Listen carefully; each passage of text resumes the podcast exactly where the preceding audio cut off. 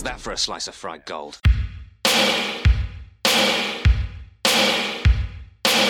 You think this is a fucking costume? This is a way of life. I'll be back. Just a flesh wound. I'm not gonna hurt you. I'm just gonna bash your brains. Take your sticking paws off me, you damn dirty ape! I'm sorry, Dave. I'm afraid I can't do that. It's alive! It's alive! It's alive! I guess everyone's entitled to one good scare, huh? Sometimes you get injured doing these. The podcasts are very physically demanding. Nobody We're- podcasts harder than Justin Bishop. No, That's right. it's, it's uh, you got to work out beforehand. It's a lot of it's bad on your back. Honestly, I need a better. I Podcasting is the most animated Justin ever is. It's, that's actually very true. It takes a lot of it takes a lot out of me. I am I am very tired after we do these. it's more energy than I put than I put myself through throughout most of the week. And it's not that you're not efficient, Justin, because you've you've just you've just optimized your entire body to to just use the least amount of energy possible for every task. Yes. Yeah, DJ, go It's bandit. called Yeah. Gary. I like Let's to I like to say There you go. I like to say it's um a work smarter, not harder situation. Right, right. But on a podcast, you got to put out some. You got to put out those vibes. It's true. Speaking of podcasts, we're doing one right now. Oh, shit. So, well, hello and welcome to Cinema Shock. It's that podcast that we do. no, it. it's a podcast we, we talk about all your favorite genre movies. We tell you everything you fucking want to know about them. and and things you might want not care about about them. exactly. Uh, that voice. Oh wait, I'm, I'm Gary Horde, and he'll tell I'm you. Justin who he Bishop, and Todd's Todd's in Asheville this week. Uh, No, he is I'm not- right here. Oh, I oh, was in Nashville last week. oh, he's back. I'm Oh, sorry. Welcome, I'm writer, sorry. comedian, and super trooper, Todd, Mr. Todd A. Davis. To- we shamed I'll- you on the episode, Todd. Don't Did- you did- worry. No, I'm sure. Oh, yeah. I'm, I'm- Gary I'm- was like, yeah. "Should we shame him on the air?" I was like, "Fuck yeah!" I mean, he's not here when he knew about this for He ba- weeks, He and bailed last minute. Yep. Not last minute, like literally 25 minutes before we started recording. yeah. Uh, this is what happened last week, DJ. Uh, Todd texted us 25 minutes before record time, telling us he's in Asheville. Yeah, yeah, very Sorry, guys. professional, very professional. I, I know. Todd. I know. This is why you're. This is why you're. Uh, you're This is still why I'm a special feature. guest status. Yeah, Yes. the- yeah. I just knocked myself down. Not even a special guest, just a guest, Just a guest. just a regular run of the mill guest. we got a real special guest. We got today. a special guest here today. Yes, yes, we do. Uh, first time on the show. First time on this show, Mr. Yeah. DJ Wilson. Welcome to the show, DJ. Hey, thanks. Uh, your Zoom. We're, we're we're recording via Zoom, and your background is Camp Crystal Lake, which is cool. But you're also wearing what appears to be a virtual Hamburglar mask. Yes. Um, which I don't It's the know- video Zorro. bandit. It's Zorro. Zorro's much much cooler. I'm No, a, that's- yeah, that's video Hamburger. video bandit. I didn't even know Zoom had that feature. That's very strange. Maybe we should just I not didn't refer to him by name. around. Just uh, na- from now on, that voice is the voice of the video bandit. Well, guys, this is it. This is our this is our Christmas episode. This episode, if all goes according to plan, is dropping, and hopefully you're listening on Christmas Eve. So Merry Christmas, everybody. I'm sure you've got nothing else going on, so thank you for spending Christmas Eve with us. Hey, you know what? Hopefully, if people are being responsible, then they're they're not doing what they might normally do on Christmas. So they might need a little bit of accompaniment. We might be hanging out with people on Christmas Day because they can't see their families because of this fucking thing that's going on. so gather So- around the fireplace, look at the stockings, Fire up that the Yule log. get some chestnuts roasting. I got your Yule log. We're going right to tell here. you the final chapter in our story about Shane Black today. Yeah. So uh, for the last three weeks, this is week four, in true cinema shock, in true psychotronic fashion, uh, we've been discussing movies this month that uh, are Christmas movies, but only just sort of like Christmas movies. They're what we like to call incidental Christmas movies, but very specifically Christmas movies written by Shane Black. So, and it's been a fun ride because it's not, we've not just been talking about these movies, but as we've been talking about these movies, we've kind of been talking about the rise and fall, and then hopefully this week, the resurgence of Shane Black himself. So it's been it's been really fun. It's been a fun story. I've had a blast with it. It's, Not last so- week. I mean, well, not last week. Touch, you're never going to live this down. Two out of three. Two out of three. And I'm here for I'm here for the fourth. did you Did you- watch? You watched the movie last week? I though, did. right? Yeah, I did. Did you like it? I How'd you did. I really enjoyed it. It's, Wow, uh, that would have been a that would have been a good conversation to I think I think the only person who's more upset is actually my wife because it's one of my wife's favorite movies of all time, and Wish she should have come on the show. she was also with me in Asheville. What a bummer. I know. I'm sorry. Too bad. Anyway, so uh, Why let, why us don't you go a, away? DJ, is uh, Bethany around? You can just bring her up. Just get her in here. Is Kat here now? Can we get her on? Uh, she is, and she is working.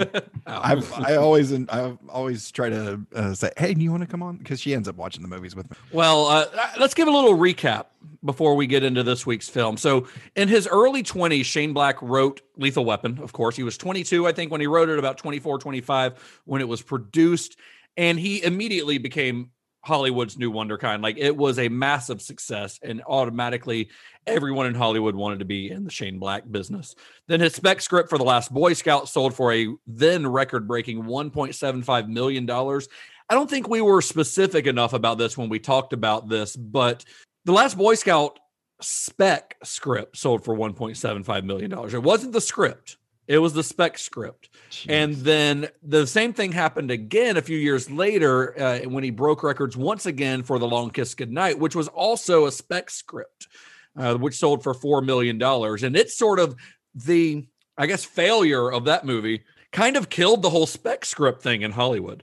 Like people stopped spending that kind of money on unfinished scripts. It was, it was kind of because of The Long Kiss Goodnight that that happened, which I mean, Which uh, here's the four thing. million on a on a spec script is insane. Anyway, Yeah, Nuts. it, for for for listeners who might not know what a spec script is, it's it's basically an expanded outline, a Right. treatment with some scripted dialogue. It's very it's very sparse, but for to drop that kind of money on what is essentially an idea on a napkin is crazy. yeah, yeah. And as Gary mentioned last week, the sale of the Long Kiss Goodnight, that script, made him kind of a pariah in the in Hollywood. You know, he was considered, if anything, he was considered a gifted hack.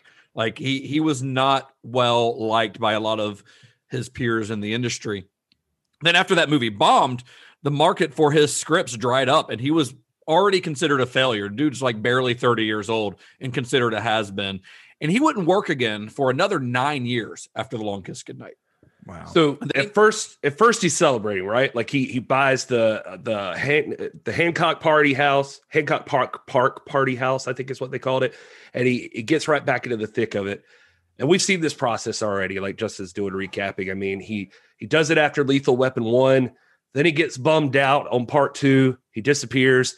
Boy Scout and Last Kiss Goodnight. He's back. Party Animal Black is back. But as he calls it, he didn't see it was the beginning of the end of his lucky streak because Right. the writing community, they just, I mean, they totally hated him. They He shunned let- him. Yeah, They, shunned, him, and, and the academy shunned him. He actually applied for uh for membership in the academy, and they rejected his application because in, in the in order to join the academy, you have to have what they say they have they say you have to have produced two works of note. Yeah, that was it. I mean, it, So they didn't Long consider Kiss those works of note? Yeah, dude had already made Lethal Weapon. His credits already at this point were Lethal Weapon 1 and 2, The Last Boy Scout, The Last Action Hero, and The Long Kiss Goodnight. And the fact that they shunned him and, and rejected him wasn't because they didn't think that those were of note. I mean, they, they still, especially Lethal Weapon, made a lot of money, and Lethal Weapon 2 made a lot of money. They were shunning him. He, I he tells a story where when he tried to join the academy, he sends out the thing, he gets a letter back, and it says that he is unsuitable for membership. That was the quote. Uh, they say, uh, They, they told get him to back come to back us when he had more credits. Yeah. Yeah. And uh, he says, quote, I had done Long Kiss Goodnight, Last Action Hero, Lethal Weapon 1 and 2, The Last Boy Scout. And when I realized this wasn't my imagination, this was a deliberate snub. This was a, we don't want that high priced hack around us. wow. Uh, so eh, by 98, he just, he disappears again.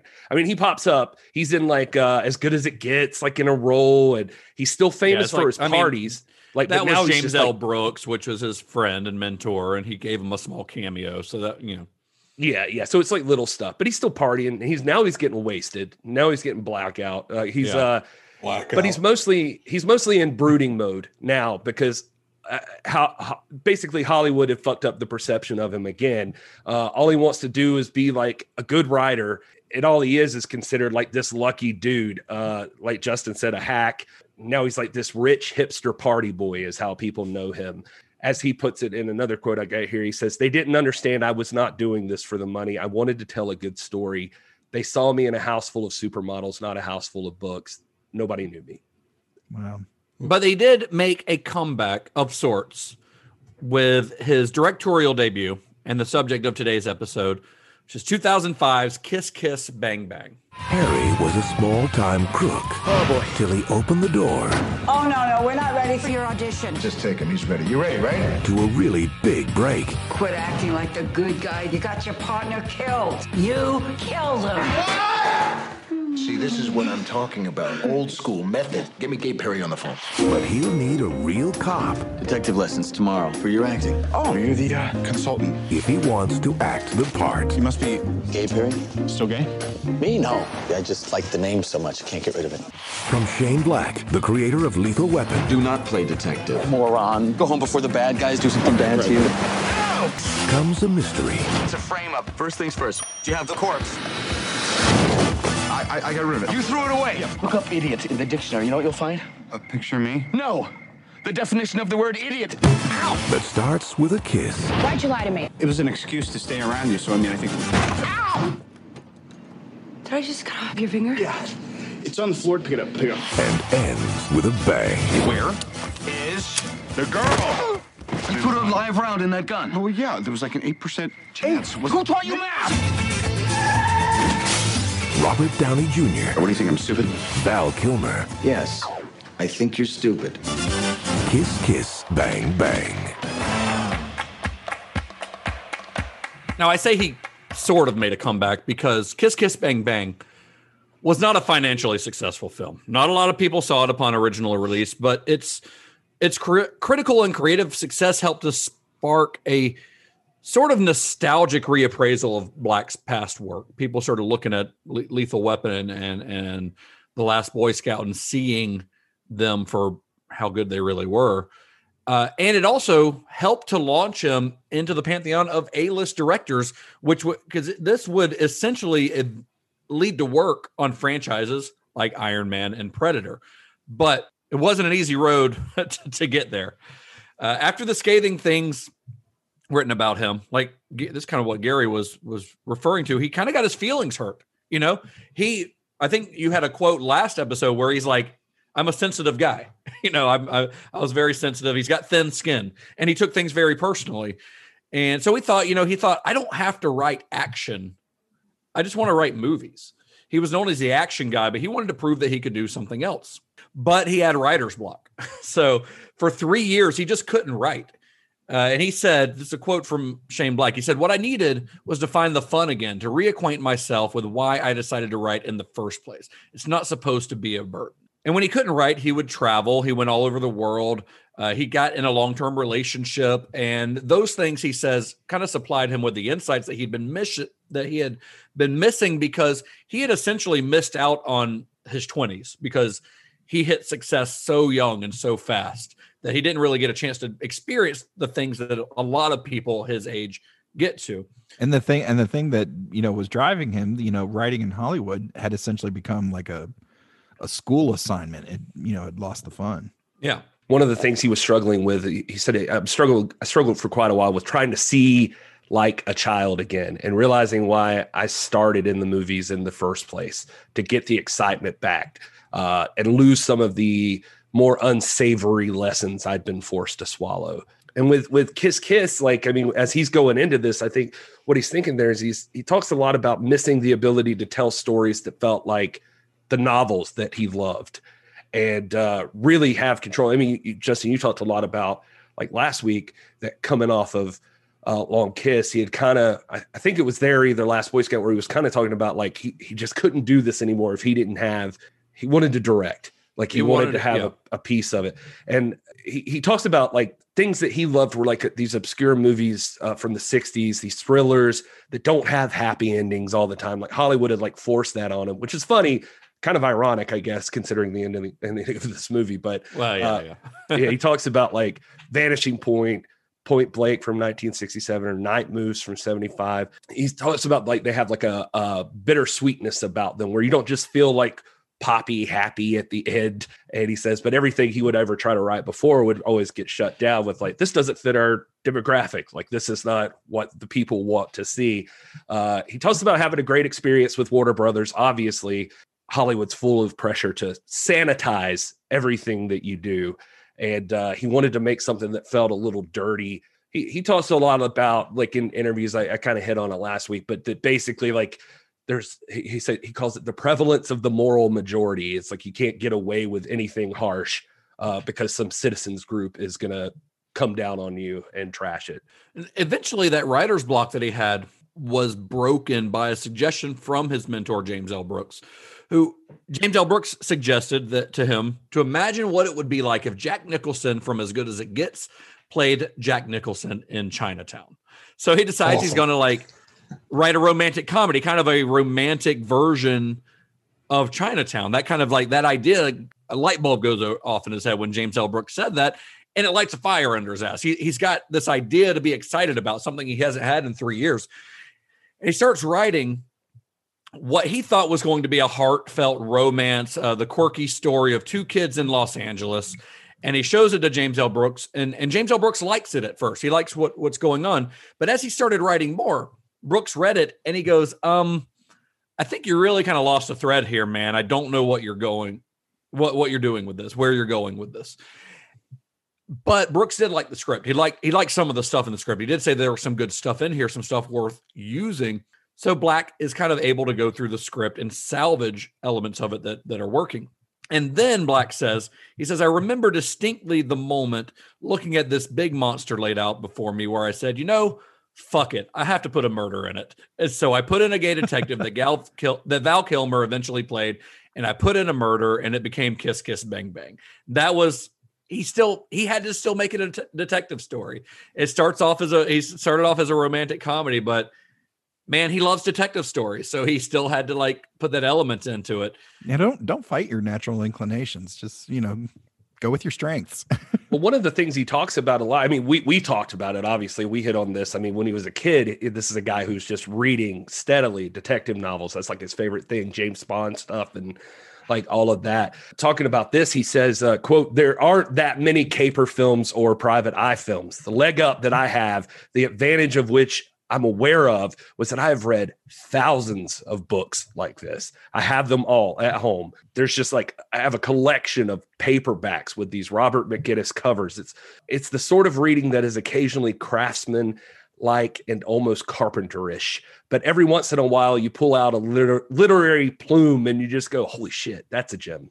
And taken as a whole, this sort of sea of private eye literature in all its forms uh, from he calls it from the sort of swinging dick veiny private eye to the more serious stuff. Uh, it encompasses 30 years of literature that i have access to at my house. I have every book. I've collected everything that i could ever find. And so i just pick and choose the little bits and pieces that i have, have just assembled in my head. And I think that this film is the closest of any of Black's films that we've talked about to those detective novels. Uh, his, his goal, I, I think it's maybe one of the closest ever. Yeah, 'cause the- yeah, Shane Black the or narr- the- otherwise. yeah, the narration by Robert Downey Jr. it just nails that unreliable kind of uh, pompous, egotistical, arrogant private eye that all of the that is just present in all of those books, and you just Yeah. don't get that even in the best crime movies. Yeah, I agree. It's it, like it just feels like a pulp novel, you know. Very much. And his goal for this film was to kind of reinvent the genre by by populating the script with more realistic characters uh, and in a modern setting with but with kind of the spirit of the 50s and 60s. Uh, the script's crime plot actually was borrowed heavily from Be- Brett Halliday's book bodies are where you find them, uh, which does get a credit in the beginning. Like the, it's not a based on, but it's I think it says partially based on in the opening credits. So Black finished the script, which was originally called "You'll Never Die in This Town Again," which is a fucking great Yeah, name. it's a great title. uh, Uh, when she's that- asleep on the bus, uh, leaving Indiana, like she has the the the Johnny Gossamer book she has is called "You'll Never Die in This Town Again." Nice. Yeah, I, I didn't realize that, but that's a great name. It's a great name Yeah. for a, a movie or a book. But he finished the script in 2001, but he still had problems trying to get people to read it. People didn't want to be in the Shane Black business. They certainly did not want him to to direct a film. Uh, the guy had never directed a film, and he had already lost a lot of clout in Hollywood by this point. So not only uh, like the idea of getting someone to sign on with him as a director was a that was a far fetched dream, and but it was even a it was even hard to just to get the script in front of people. People didn't care uh, about a new Shane Black script. Even directors that he'd worked with over the years, people that he knew very well, uh, producers that he worked with rather, would say, "Yeah, it's okay." You know, they'd say it's a little misogynistic for our taste. Uh, that was a quote from Shane Black from some things he was told, which I don't necessarily agree with in the final script. But according to Black, uh, one of the studio executives that he he showed the script to said, "I'm sorry, we're just not doing period pieces." So he obviously had not read the script, which of course is not a period piece. but I guess maybe he saw that it was like a film noir and you know a detective story and assumed it was like set in the 40s, but it's it's very much not. But then his old friend Joel Silver decided to help him out, and Silver had his own company at this at this time, Silver Pictures, and was able to scrape together about fifteen million dollars for them to make the movie. So now it was time to cast the film. By the time casting comes around, the film has changed titles. It is now called LAPI, which is a terrible name, Yeah. honestly. And actors, atrocious. yeah, it's terrible. It's, it sounds like a like terrible CBS TV show, doesn't it? Some or of if the it was NBC, it'd be set in Chicago. Actors considered for the lead role included Benicio del Toro, Hugh Grant. I could see either of them. Benicio's a little maybe hard nosed for the the Harry character. Hugh Grant's a little. I mean, I, I don't know. I'm not going to put it past him. Hugh Grant's a good actor. I can And, see uh, both of them more as Gay Perry. Yeah, Hugh Grant, I could definitely see as Gay Perry. Actually, I could see Benicio as Yeah. Gay Perry. He would be great. Yeah, he they'd do that really great. well. And uh, Johnny Knoxville was heavily in running and almost signed on to the role. Well, I think uh, Knoxville was the Knoxville was slated to be uh, the lead role for a comic book adaptation called Hawaiian Dick, which I wonder if this ended up taking the place of. But Hmm. they both, uh, well, his role in this fell through, and then the project Hawaiian The Dick fell through. Just not, not not meant to be for Mr. Knoxville. Yeah, And Robert Downey Jr. learned about the film from his then girlfriend, later wife, uh, Susan Levin, who was Silver's. She was kind of Joel Silver's right hand person. And at the time, Downey was finishing up work on the Halle Berry film Gothika, which Silver was producing. So Black would see him around the office, and uh, they they uh, Gothika was kind of finishing up, and they you know Downey was still kind of hanging around the office because his, his fiance worked there. And Black and Silver just kind of looked at each other and they're like, why don't get Robert in here to read for this? They just needed somebody to like read lines.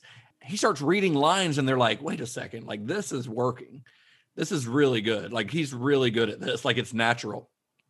And so they actually brought him in for an official audition after that. And they just loved the way that he handled Black's dialogue. It was as as Black put it, he said, it was like I typed them right into his mouth. Like it was unlike what anyone else had done with Black's dialogue in the past. that's awesome. Yeah, I it's pretty one, pretty much one of those like uh, serendipity, I guess. Interesting that that that Downey was there, and yeah, like you said, Justin. I mean, to hear him talk about it was just like, uh, he's here. Uh, Do you want to read this real quick? And then they would hear him. They're like, well, shit. It's like we don't have to do anything the else. Well, wasn't Gothika kind of the start of like Downey's comeback, and then Yes. you know, leading up to leading up to Iron Man? So like Gothika, Kiss Kiss Bang Bang. Yeah, yeah. I'll, I'll, I, well, Man. actually, uh, while we're talking about that, let's get let's do a little side journey into where Robert Downey Jr. was at this time. Yeah. So we all know Downey now. He's one of the biggest stars in Hollywood. I mean, he's like you said, he's he's Iron Man. He Yeah. is. He was for two or three years in a row the highest paid actor in Hollywood. Right. But in 2005, his stock was pretty low. In, in the 80s and 90s, he was a star. He had appeared in films like Less Than Zero and Soapdish. He was nominated for an Academy Award for Best Actor for the lead role in 1992's Chaplin, which, Which is, is amazing. incredible performance. Yeah. Uh, he appeared in Short Cuts. He was in Natural Born Killers. He was in Richard III. Like the guy was a rising star in Hollywood until he hit some legal troubles and some personal troubles. So from about 1996 to 2001, he was arrested numerous times on drug charges, everything from possession of of just pot to cocaine and heroin. He went through drug treatment programs several times uh, with a little success. He And- actually and- had a meth lab that later became the uh, workstation for Tony Stark, where he built the Iron Man suit. that is that is not true. Gary is making things up. In, in 1996, in thoughts April and of opinions of Gary Horn do not necessarily reflect the thoughts and opinions of Cinema Shock. in April of 1996, he was arrested for possession of uh, heroin, cocaine, and an unloaded 357 Magnum while he was speeding down Sunset Boulevard. And then a month later, he's on parole for that charge, and he tres while on parole and while under the influence, he trespassed into a neighbor's home and fell asleep in one of their beds. In a which is similar to RoboCop what uniform. happens- Huh?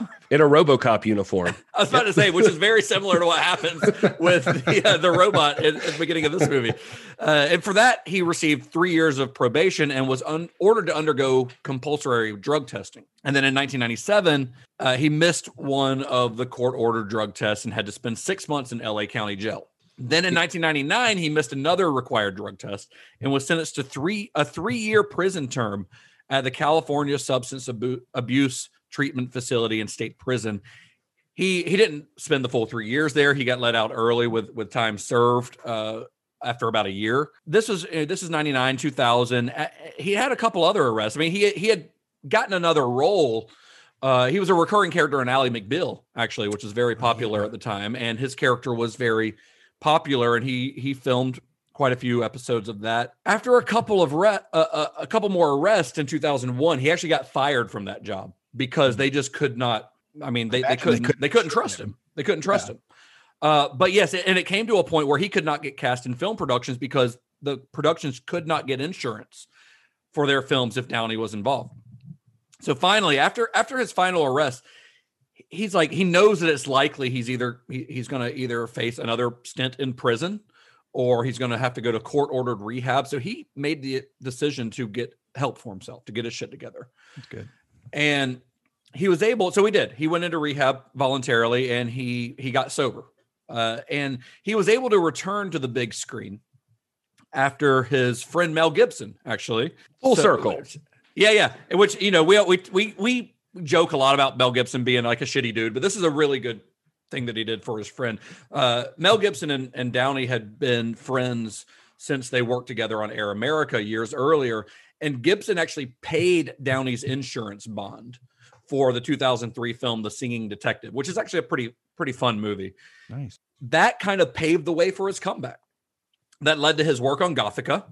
Uh, and even on Gothika, Joel Silver withheld 40% of Downey's salary until production wrap just as insurance against his past behavior. So when, when he was cast in Kiss Kiss Bang Bang, Downey was still very early in that sort of comeback phase and thus was uh, pretty cheap. he was inexpensive. He kind of fit well into the film's you know 15 million dollar budget, which is funny now because he gets paid more than this film's entire budget just for showing up as Iron Man in a movie now. Yeah, to hear Black talk about it, he says it's like so funny. Uh, some of the stuff I watched is actually from the the commentary, which, by the way, just to throw it out there, I don't know how many movie commentaries people like to watch, but the one for this one seems like one of the most fun commentaries Yeah. uh, out there. But because it's Val, Black, and uh, Downey. Downey. and so they're all three there just talking about and, and like Robert Downey Jr. like farts into the microphone at one point. Kilmer like leaves. And uh, he's like, "No, come back! It smells like a baby farted in a pool." it's like just, it's like they're just having a lot of fun. And like Downey leaves at one point. It's like I gotta smoke a cigarette. And just like it's, it's just weird. Uh, like Kilmer takes a call at one point. and Is like, hold on, I got, uh, I got Joaquin Phoenix on the phone. Let me put it up. You know, they're like, it's just, it's a weird. It's just a weird, quirky thing. Just dudes hanging out. Yeah, watching a movie they made. And and Val Kilmer just well anyway, Val Kilmer's a weird dude himself, but uh but yeah, Black, Black talks about that, you know, it's so funny to him because nobody would believe this story now, but he had to fight with the studio. He and Silver had to fight to get Robert Downey Jr. because the studio was like, "Are you fucking crazy? Like, Yeah. not that guy." Yeah. And he said, he was like, "It's weird because if you tell somebody now, like, yeah, the studio just really didn't want Robert Downey Jr." He's like, "That sounds like an insane statement."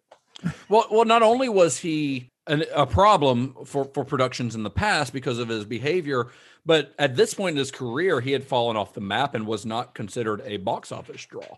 Even after they cast him, because Downey wasn't like a name that they thought would sell the film, they wanted a bigger name to play. They wanted like a big star to play Gay Perry. Uh, Harrison's Ford. Har- Harrison Ford was actually one of the names that the studio was throwing around trying to get, uh, which I don't know, maybe could have been good, but Harrison Ford just doesn't seem to have a sense of humor, so it's hard to say. but he, he might. He might. We don't know. yeah, yeah. But they're they're thinking the studio's thinking was that with a bigger name attached to one of these roles, that they could make a big eighty million dollar version of this story and make it like a big big deal. And this kind of back and forth went on for several months. And Silver and Black just kind of got sick of the conversation and said, you know, let's just make this movie for $15 million the way that we want it. Let's get two really good actors. We've already got one. And let's not worry, worry about making this a big budget extravaganza. And it was actually Susan Levin, who, uh, uh, Robert Downey's fiance, who suggested Val Kilmer for the role of Gay Perry because she was a big fan of Real Genius. she she thought that he was really funny and Real Genius, even though he had never he had not really played a lot of comedic roles in his career. Even though, which is funny because he started his career with like Real Genius and Top Secret, but over the years had become known as a dramatic actor. And I don't know if she was forever. aware of it at the time, but at, at the time for Kilmer, he had been trying for com- more like lighthearted comedic roles, But nobody He wanted to give do to more com- comedy. and he said he couldn't even get cast for that stuff. Yeah. like nobody would do it. Nobody wanted him in those in those comedic roles. So, but when he, he came in and auditioned for this, he had just become available. He just finished another movie.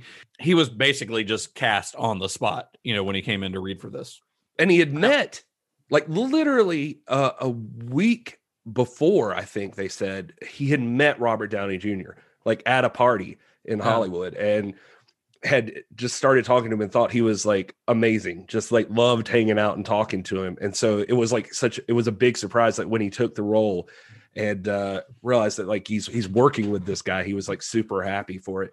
And uh, there he he was seems like a really cool guy because they said even as a show of support like he refused to drink the entire production or go out partying or drinking or anything like that during the whole time they filmed this.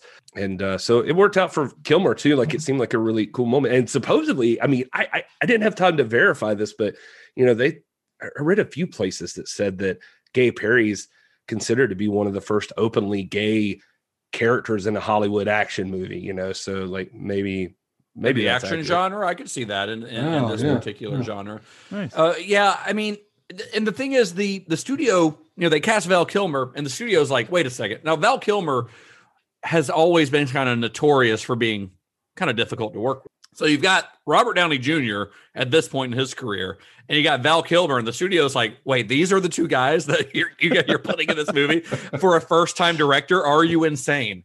You know, Shane Black says that once they had the the the guys cast, the studio wasn't too concerned about how they cast the role of, of the the lead uh, actress. Well, if I could say too, by the way, Justin, just to, to sorry, just to while I'm thinking about it, just to capitalize on the difficulty of Val Kilmer, based on the stuff I've heard and the interviews I've seen, I bet that he is not as not as difficult to work with as he is a fascinating lunatic. Yeah. like he seems like a just a really really weird guy. Like in the commentary stuff i heard just randomly downey would be like telling a story and kilmer would say like if they made a sequel to this movie it would be broke back bang bang. And they're just like very just like nonchalant. And then everybody's like all right. And, uh, and they're like move Nobody on. knows how to And he's like- and then they're like talking about stuff and he'll just be like do you know in that scene when we kissed i was thinking about kevin bacon and uh, like Black would be like, so on this day we like shot something, and uh, you know we were shooting here. And Kilmer will just jump in and he says like, uh, I actually have this one quoted. He said, "It's incidental, not to do with the film, but." When you say things like in the day, that day was a Wednesday. If you look it up, it was a Wednesday. Thanks, Val. it's just like he's a weirdo. weird dude. What a guy. Yeah. What a guy. Anyway, sorry, the actress. Well, yeah, yeah. So the actress ends up being Michelle Monaghan. Michelle Monaghan was a relative unknown at the time. I mean, she's gone on to become a, a moderate star. She's never been like movie star status, but I think she's incredible. I think Michelle Monaghan is incredible in this movie and in general. I mean, everything I've seen her in, but I think Yeah. she is Absolutely. one of the gems of this movie. I know people True talk detective. about. Well, yeah, yeah. Yeah, she's awesome. Well, I know people talk about Kilmer and, and Downey in this movie, as they should, because they're both incredible, and I'm sure we'll talk more about that. But I think Michelle hangs with Monaghan, like, yeah, she does, and and she does this thing, I think, where she comes across in certain moments, like just super, like incredibly sexy. Like you can see why Robert Downey Jr. is, or why why Harry is totally smitten with her, you know, 20 years later. But then in the same scene, she can be like goofy, like hanging with the boys, you know, type vibes, you know, like she she plays all of that so very well. And that's the thing that like that Black says, you know, when she auditioned, that a lot of the other actresses who were auditioning were trying to do the like tough girl thing, you know, uh, in certain scenes, and she just has this natural ability to like she she still seems like she's capable, but without doing this put on tough girl thing. you think about going from like her her in the car like trying to chase somebody down with a gun or something but my my stuff is like uh, like i keep thinking about like the scene at the bar where he runs into her you know and they just have dialogue going back and It's- forth it's and you're like man that's Native not easy American to do. Joe robert Pesci. downey jr is American rdj is like something special when it comes to like spouting off that shit and like Yeah. she's she's there like firing back and forth Yeah, him. she It's- keeps it's up fun. with them. And, and it's it her character is, I mean, it could come off as cliche because like she's written as a cliche purposely, I think. Uh, that that kind of Hollywood cliche of this girl from the Midwest who who came to Hollywood to make it big. Uh, but you know, she I think she says she's 34 in the film. I think Monaghan was was considerably younger than that at the time of filming. But all she has to show for it is like this dumb beer commercial with a bear who says, What do I know? I suck the heads off fish. it's Laurence Fishburne. yeah, which is Laurence Fishburne, by the way, which is which is really I don't I could not find the story of how Laurence Fishburne got that gig. Couldn't either, yeah. but I, maybe he was just friends with some people involved and they needed somebody to do the bear. So he's like, oh yeah, well, I'm, he's friends I'm with Joel. Silver. Well, yeah, yeah. Well, yeah, yeah. This would have been yeah. You're right. This would have been after the Matrix. So Yeah. I guess it probably was Joel Silver. Yeah, they um in the commentary that just like got thrown out. Like it was Yeah. just like oh yeah, that's Laurence Fishburne. Hey, that's Like, Laurence Fishburne. That's a big deal. so, unsurprisingly, the uh, principal photography for this movie took place in Los Angeles. Believe it or not, uh, the opening party was actually filmed at Shane Black's own mansion. That was that was his mansion where that Oh, party wow. is. That's yeah. cool. Uh, before shooting began, the title was changed to Kiss Kiss Bang Bang because, as Black says, he says it described how the plot was half romantic comedy and half murder mystery. The, the, now, the title Kiss Kiss Bang Bang comes from a Pauline Kael book. Actually, it's a it's a collection of Pauline Kael reviews because she kind of said that those four words sort of encompass movies as a whole. Like every movie is about these these things, and and she actually took the title from an Italian James Bond poster. Yeah, I was about That's to say that's awesome. that's where I heard. I actually heard that Val Kilmer suggested it to Shane Black that there was a song originally written for Thunderball, the James Bond movie, and it was called "Mr. Kiss Kiss Bang Bang," uh, and it was recorded by Shirley Bassey and then Dionne Warwick and Shirley John Bassey Barry. did the Thunderball. Well, so the story was is that the composer John Barry had Mm-hmm. chosen the title when he read a magazine article about that's what people in Italy called Bond movies. Kiss Kiss Uh, Bang Bang. And then as That's they were putting out the for a James song, Bond movie. the producers got cold feet on calling it that or having that song. So they just redid like they, they did the song Thunderball by Tom Jones, which I think is the the song they went with. And they used Kiss Kiss Bang Bang in Thunderball, but only an instrumental version. But yeah, anyway, that was uh that be- became like a slang description of James Bond spy movies. Some of the music is very is very reminiscent. Well, the mu- the music on this is done by uh, John Ottman, but uh, who who did The Longest Goodnight as well, I believe. So, wanting to achieve the look of a uh, a modern version, like a neo noir, a modern film noir, Shane Black actually showed films like Harper with Paul Newman or Point Blank with Lee Marvin, kind of those 60s versions of, of, film noirs to his cinematographer Michael Barrett and his production designer Aaron Osborne. So he kind of wanted he wanted that film noir look, but he wanted that modern film noir look. And Osborne actually drew also heavy inspiration from the detective book covers by illustrator Robert McGinnis, who they actually brought in to draw the covers for those Johnny Gossamer books that appear in the film. Very cool. Did you also notice, notice that uh Pazuzu was at the party at the beginning? of the from The Exorcist, Yes. the demon. Yes. No, really? What? He's Where in the was middle he? of the film and they don't even talk about Like it. a statue, it's there's a statue or the actual Oh, you're thing? right. Yeah, you're right. I There's remember a statue that. of Pazuzu. Do you Uh, think that Shane Black just owns a statue of Pazuzu and that's in his mansion? It is so. possible. Yeah. Because if I had Shane Black money, I would own one. Yeah, it's like ba- it's Where like is a it? red light all around it. It's like like I it's, actually it's like when he first walks out. into the party. Um, there's a statue of Pazuzu, Huh. which is super, just super weird. I thought, But but it's super very strange. Very uh, strange. but yeah, that's a cool party. Also, Richard Grieco. Do you know who I'm talking about? Richard Grieco. Yeah. Yeah. Uh, Twenty One he- Jump Street. Yeah, he's in. He's at the party too, and apparently had more of a role, but he got cut out. They ended up cutting a lot of it, but he's still there. Like you can still see him. I just saw that in the, the commentary thing. Black uh, talks about him. He's like, yeah, he's still there in like several frames or something. I just thought it, that that was interesting because when I used to work at a video rental store, there was an older black gentleman with like a Jheri curl who used to come in every weekend and ask if we had new Richard Grieco movies. Wow, did he think there were there were a lot of them being produced? Churning there, there were more than you'd think, but it was um, he loved Richard Grieco, and I'm like, who is Richard Grieco? And he's like, oh, you don't know Richard Grieco? He's like the greatest action star. Like you gotta check Wow. this out. Like That is a yeah, he was that is a hot take. he was from- real into Richard Grieco. I've never forgotten that. Anyway, Wow. So Kiss Kiss Bang Bang opened in very limited release on October 21st, 2005. The studio didn't seem to have a whole lot of faith in the film. And it, despite the fact that it re- received really good, great reviews from critics. I mean, the, the film was very well liked by critics. But and as a result of the the positive reviews, it the, the distribution company did increase the number of theaters it was in every weekend. And it ended up staying in theaters until early January. So it was out for a while. I saw it in theaters. I, I did as well, With yeah. uh, with Justin Bishop. Oh, how about that? I don't know how you remember that. That was 15 years ago. I know. because it was because it was one of two times that we saw movies together, and as soon as we left the theater, we both contemplated going right back in to see it. What was the other one? The other one was Across the Universe. Really? Yeah. Man, I don't like that movie. Yeah. You don't like that movie? No, I, it does not hold up. No. Oh, My, my New York City apartment is featured in Across the Universe. Is it really? Yeah. that's awesome. Like the inside or the outside? The exterior, the interior was shot in the next door uh, brownstone. Interesting. Nice. Yeah. Very cool.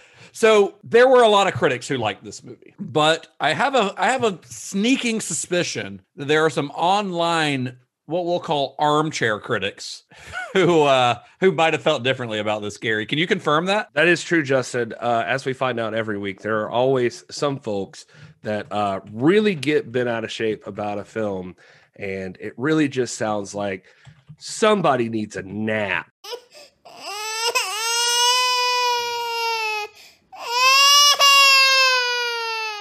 So DJ, this is the section of the, the show where Gary reads a bunch of um, One star review. reviews from from folks on the internet who might not like these movies that we're talking about. Let's hear it. Because there's Let's hear it. always somebody. There's always somebody. No Let's matter how they could, this movie could have a 100% on Rotten Tomatoes, and there's some guy out there sitting in his mom's basement who was bitching about it. This is from Phil. He says the title should have read "Mist, Mist, Yin Yang." Well, that doesn't even make sense. What does that even mean?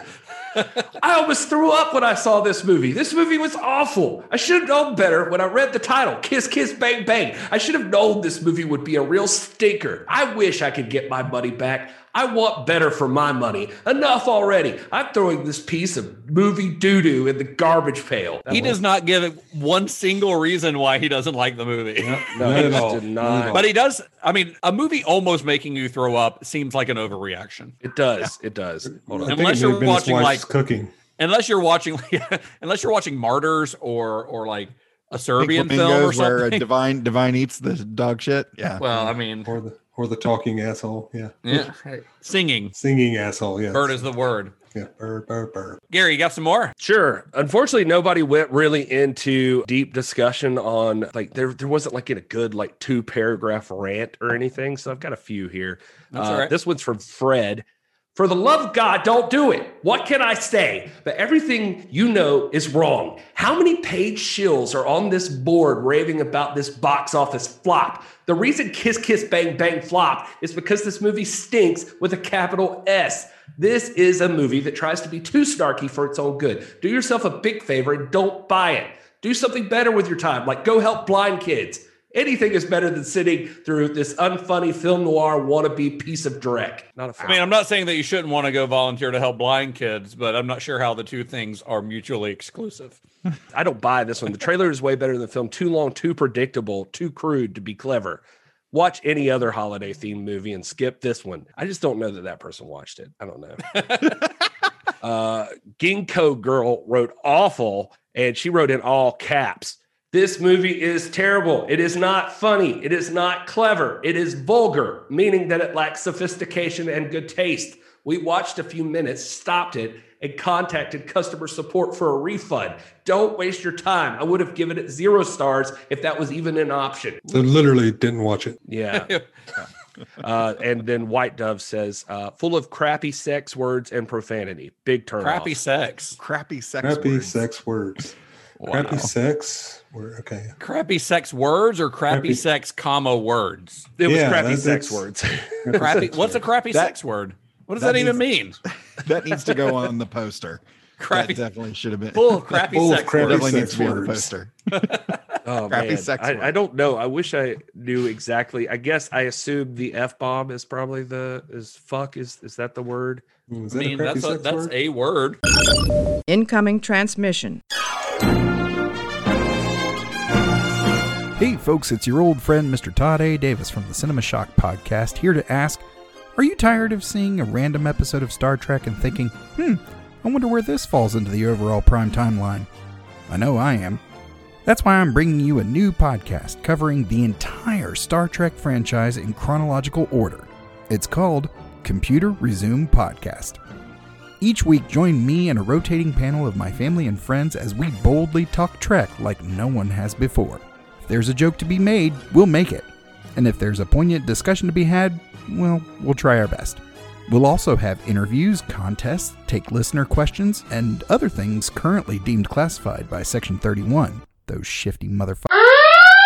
So join us every week starting in January of 2021 for the Computer Resume podcast, free wherever you get your podcasts. And be the first to hit us up online now at Computer Resume on Facebook, Twitter, and Instagram. Or email us directly at computerresumepodcast at gmail.com. The Computer Resume Podcast, part of the Slice of Fried Gold Network. Hashtag LLAP. We'll see you soon. Anyway, the film only earned about 4.2 million dollars in the US, about 11.5 million internationally for a total gross of just over 15.7 million, so it barely earned back its budget. And Robert Downey Jr. was was disappointed in the film's box office take. He he thought this was going to be like kind of a comeback cuz he can he call he still calls the film one of the best he's ever worked on. I mean, to this day, the dude says it's like his favorite movie of his own. Yeah. Um, uh, he called it his calling card to playing Tony Stark slash Iron Man. Uh, the one of the quotes I found from him said, "It's hard for me to watch Kiss Kiss Bang Bang and not get nostalgic about it. It's not perfect, but in some ways, I think it's the best thing I've ever done. I don't know why, but I do know why. RDJ. It's because uh, well, my best guess is because that uh, it led to Iron Man because Jon Favreau saw it, and then on Iron Man he made like five hundred thousand dollars salary, and then that was basically the last time he'd ever worked for less than ten million dollars on a film. Wow. So wow. that's my guess. So, and of course, that you know, while the film itself, you know, may not have set the world on fire the way that Downey was was hoping for, it still marked his true career resurrection uh, Yeah. because. Like Gary said, one of the big one of the people who was a big fan of this movie and a big fan of Downey's work on it was Jon Favreau. So when it was time to cast Tony Stark, he gave him a call. Uh, so all of this talk that we've had uh, on these past you know four episodes now about Shane Black's paychecks. uh, uh, It's more than just kind of talk about the business of Hollywood. It's it's kind of an imperative part of Shane Black's story because those big paychecks, especially on Last Boy Scout and Long Kiss Goodnight, they kind of cast a big shadow over the films themselves. Many of which, at the time of their release, were kind of derided by critics as being the kind of films that were sort of signaling the downfall of Hollywood, like this these no substance, big budget action blockbusters. So why like why was this dude who's making these movies bringing home four million dollars for a screenplay when more serious writers were you know barely making a living? But then after the Kiss Kiss Bang Bang came out, despite the fact that it didn't make a lot of money, a lot of critics started reevaluating Black's work and seeing it for like how good it really was. Because during the 80s and 90s, I, I think that like there were very few, if any, other screenwriters who had a distinct voice like he was. Screenwriters who weren't also directing their own movies. Yeah, absolutely. I, I think I think this is a big. I think this is a big. The overarch of this story is, you know, staying true to yourself. Because I mean, he, uh, he, we discussed it earlier in this episode that it wasn't fun for him anymore. Right. And it wasn't until he started penning a story that was something he was interested in, something he would want to read, something a movie he would want to watch that uh, people got on board and you Yeah. know between you know actors and um, you know in front of and behind the camera Well, well, plus, like uh, on the previous movies or the pre- previous screenplays of his that were produced, you know, he had this great dialogue that he was writing, but a lot of his, a lot of that, like Shane Black voice would get, it, it wouldn't necessarily come through because of some of the directors that were adapting it, like, like a Renny Harlin or a, or even a Tony Scott. Both, you know, well, Tony Scott in particular, I think has made some really good movies, uh, but his movies are very flashy. You know, so a lot of times, like the, the stuff that Black is writing, which is very character driven, gets lost in that. And also sometimes it's because of the actors who were cast. Like not not in the case of necessarily Lethal Weapon, because I think, you know, Mel Gibson and Danny Glover are both outstanding. But like Bruce Willis, he does that sort of mumbly, like partially hungover thing that Bruce Willis does. Having gone And he- back through these things, is it is he not like the most out of place in a Shane Black script? Like, yeah, I mean, I feel like he is because he's. I don't know. I mean, some of some of the and I, mean, love that we- movie. I loved it, but right, and, and some of the dialogue comes across well, but some of it gets lost in like the the not giving a shit Bruce Willis ness of his performance, if that makes sense. And if, I mean, we didn't even we haven't talked about the last uh, action hero, but Shane Black's dialogue coming out of Arnold Schwarzenegger's mouth is not quite the same No. as when you put it in front of Robert Downey Jr.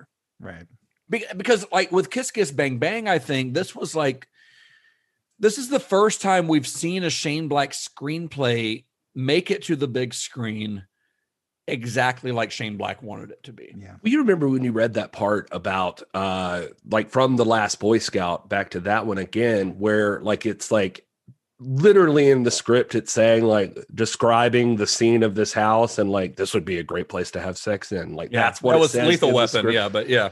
or lethal weapon. But it's like like this movie feels like all of those things he would have like just tacked on in a script that everybody else would have brushed over actually also ended up in the movie sort of. Well, yeah, because this this is a pretty meta movie, you know, the, with with the whole narration, the whole uh like Robert Downey Jr. being aware that he's kind of a shitty narr- narrator fr- the and going slowing yeah, down the while frames and him going, oh wait, let's back up. But it, it Yeah. plays with the idea of it being a movie. It's very clever in that way It really is. I love it. very clever in that way and it because it's doing that and, and because this was a place where you know at this point in his career you know black's been in hollywood for a couple of decades and like this is his home this is what the world that he lives in and I kind of love that he's he's mashing up the tropes of those those detective novels that he loves so much with the idea of a movie about Hollywood because it is about Hollywood. It's about two people, Harmony and, and Harry, coming to Hollywood to be somebody else. That's what people in that's the Hollywood dream, right? Uh, for Harmony, it's to be an actress. For Harry, it's to you know he's he goes to Hollywood pretending to be an actor who's pretending to be a PI. You know, it's all it's all about the artificiality of that town. Yeah, I love, I love the the alliteration of the names. You know, the Harmony and Harry, and then you got the rhyming of Harry and Perry. Yeah, it's just so great. It's it is great. A little thing, but I I kept thinking about that. I was like, that's so fun. Well, they really nailed down to like between Harry and Perry, the uh, dialogue bits, like the same stuff you loved from like Danny Glover and uh, Mel Gibson and uh, Bruce Willis and Damon Wayans and you know all of that. Um, Geena Davis and Sam Jackson. Like this one really just even flows even faster. Like just yeah. like these two just like bouncing off each other. It's it's fantastic. Well, I think that's one, because of the actors. I mean, I yeah. think that's because it's Robert Downey Jr. and Val Kilmer who are just so good at this. Right. Which uh, feels so much like Nice Guys to me.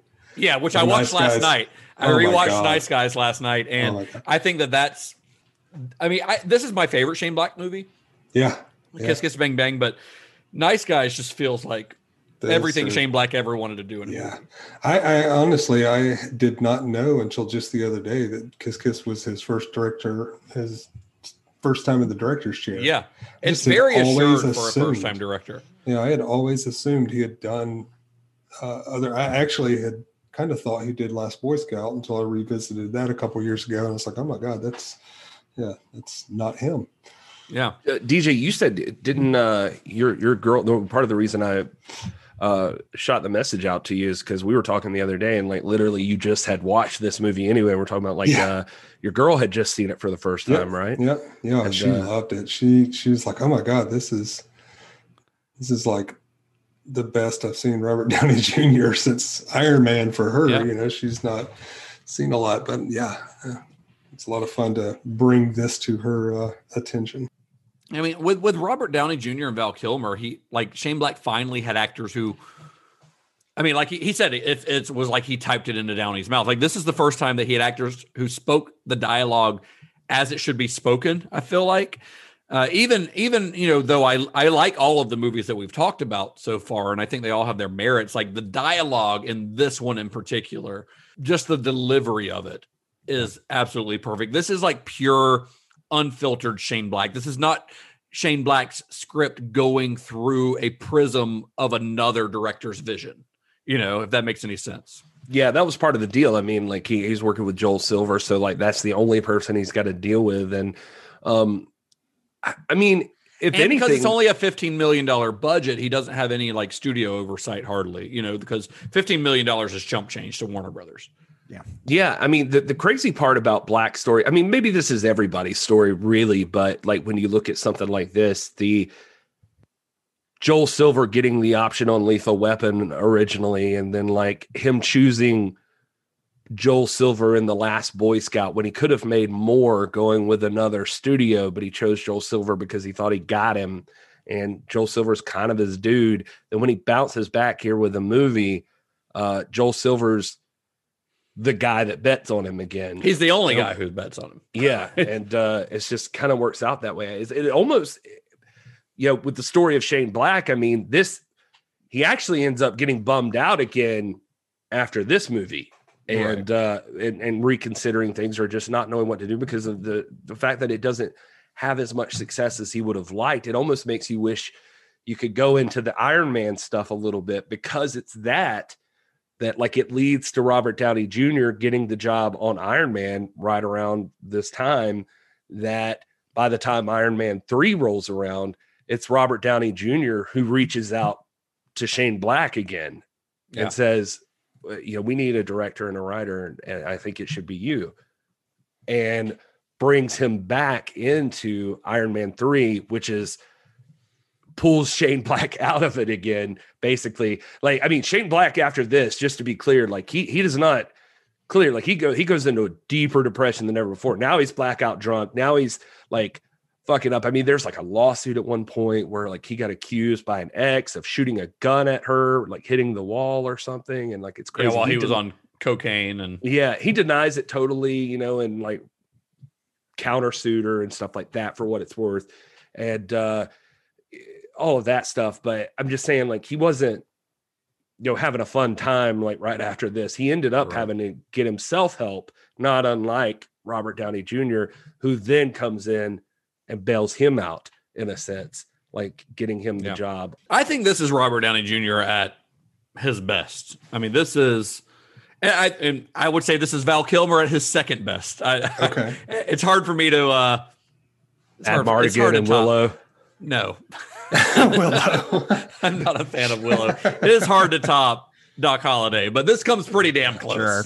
Well, I think I think you know we talked a little bit about um, the influence of stand-up comedy on Shane Black and his writing, and I think um, Robert Downey Jr. having a background at SNL definitely helped. Not only If you want to call that a background SNL, when when Rolling Yeah. Stone he had a he when had a- Rolling Stone ranked every cast member ever of SNL, Robert Downey Jr. was at very bottom of the list. I didn't I'll even just know he I'll say, I'll say, ex- there. I'll say exposure to great Exposure. comedic writing and performing at SNL. Well, I I wouldn't even know that because that was that was at a time as as a trying to make a point, Justin. as a part-time. SNL historian, the the the uh, the year that Robert Downey Jr. was on SNL, that show did so poorly that Lorne Michaels fired the entire staff, every Wow. performer, and then the next year completely had all new people. Wow. All Yeah. right. Okay. So- I stand uh, corrected. So I don't know if Never great writing and and performance was Okay. in his. What, what year was Gary, this? let's edit this entire part out. I'm an, I'm a moron. No, I, I think we should I leave see it. in where you're just going with that. I- I like- more. That this is my penance for missing last your week. I like where your head's going with that, but I and, and Downey absolutely has incredible comedic tom, timing. I mean, there is no doubt about that. There's a reason he got hired for SNL. It's because he has incredible comedic timing. He really does. Uh, and even though he hasn't always been typically known as a comedic actor, but I think the way that he reads the dialogue here, Black's dialogue, did pave the way for the kind of quippiness of his Tony Stark. Because Tony Stark was not a, a quippy guy in the uh, in the comics necessarily. At least Yeah. wasn't pre Downey. Right. Uh, but I, I think that the way that he performs here, you know, because that inspired Jon Favreau to cast him, he played Tony Stark in very much the same way, which I think in turn led to the quippy tone of the entire MCU Yeah. because the first Iron Man really set the tone for the MCU. And the MCU has, I mean, those movies are very funny. And Mm-hmm. that started with Tony Stark. And that performance as Tony Stark is basically, he's basically playing Harry. Now, listen, we don't But have to go down this money. whole path, but I will say that I think the Ultimates was out right before Iron Man, right? And Ultimates was out right before Iron Man because the I Iron feel like Man- Brian Michael Bendis is responsible for a lot of the quippiness of the MCU. A lot of those movies are clearly taking things from the Ultimate Universe that Brian but it's Michael also Bendis very created. possible that Favreau saw the overlap in, in what in Yeah. what Robert Downey was doing here. Yeah, I I'm think just saying, so, like and 100 percent in the Ultimates, Nick Fury is Samuel L. Jackson. They even say it in the story. Like, Oh, I know. They Yeah, talk yeah. about who would be who would play you in a movie, and they say like he's like Samuel L. Jackson would play me, and like it's uh, and- Gary and then loves does. stroking my Bendis. He loves it. Well, just- I think just saying. he is right about Bendis, but I think You're not wrong. Yeah. Matt Fraction when Matt Fraction took over writing uh, the the relaunch of the regular Invincible Iron Man series, uh, Matt Fraction's writing lends very well to that sort of quippy. Uh, This is not an quippy Iron Man podcast. I, know, told you I we know, didn't have to go down this rabbit hole. I knew I was going to say it, but I just couldn't You let you said walk. it, and it, you opened up a Pandora's box into I Todd's couldn't you comic let you book brain. walk over my boy, even at a movie podcast. But the plot of this movie is, as we've discussed in all these episodes, incredibly complex. Yeah. as Shane Black films tend to be. That's why I called uh, bullshit on that one review. It was like predictable. I was like, fuck Yeah. you, it's Fuck predictable. you, predictable. Even when they explain the plot, it's hard to follow. Yeah, even as they're Exactly. figuring it out, you're like, I don't, I'm not 100% sure how we got here, but I'm, I'm well, Harry comes it. in with that dialogue of like, "So, viewer, have you figured it out?" And I feel bad because I'm going, "No, I, don't, I haven't." 100% not But- Robert Downey Jr. I have not figured it out. But I think that's fitting because this movie, you know, more than even previous work of, of Shane Black's, is modeled after those detective novels he grew up on, which often had multiple plots that would kind of weave together. But I do think that because there's not a director or studio that's insisting on turning Shane Black's script into a Hollywood action vehicle, that the plot doesn't get lost in the spectacle.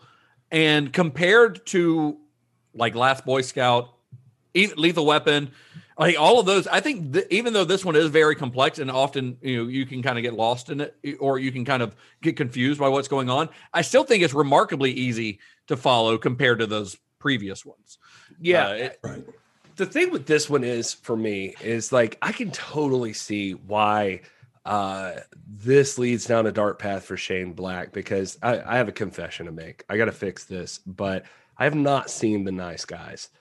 And uh, Oh my god. Oh I know. wow! and I need to Eric's- watch this. It's rare that I've seen something and one of you guys has. I don't know why. I just never saw it. And I just Gary, watch it yet. tonight. You're gonna love it. It's so yeah, watch good. it tonight. Literally. Ugh, I gotta watch it. But that said, so I can't speak for how this plays against what I'm about to say, but it feels like Kiss Kiss Bang Bang is, you know, those times we've talked about, even on the old show, like when we talk about, I don't know, uh, Eraserhead and David Lynch, or uh, a hundred different movies that where, where there's like a, this is this person's hard on their sleeve, like they're throwing everything about them into a movie. It Yeah. feels like Kiss Kiss Bang Bang is that for Shane Black. Absolutely. I This is is the most This is everything he's Shane ever Black, cared yeah. about, everything he's ever loved, everything he's experienced. It's like all in this one movie. Yeah. Is what it feels Yeah. like. So the fact that it didn't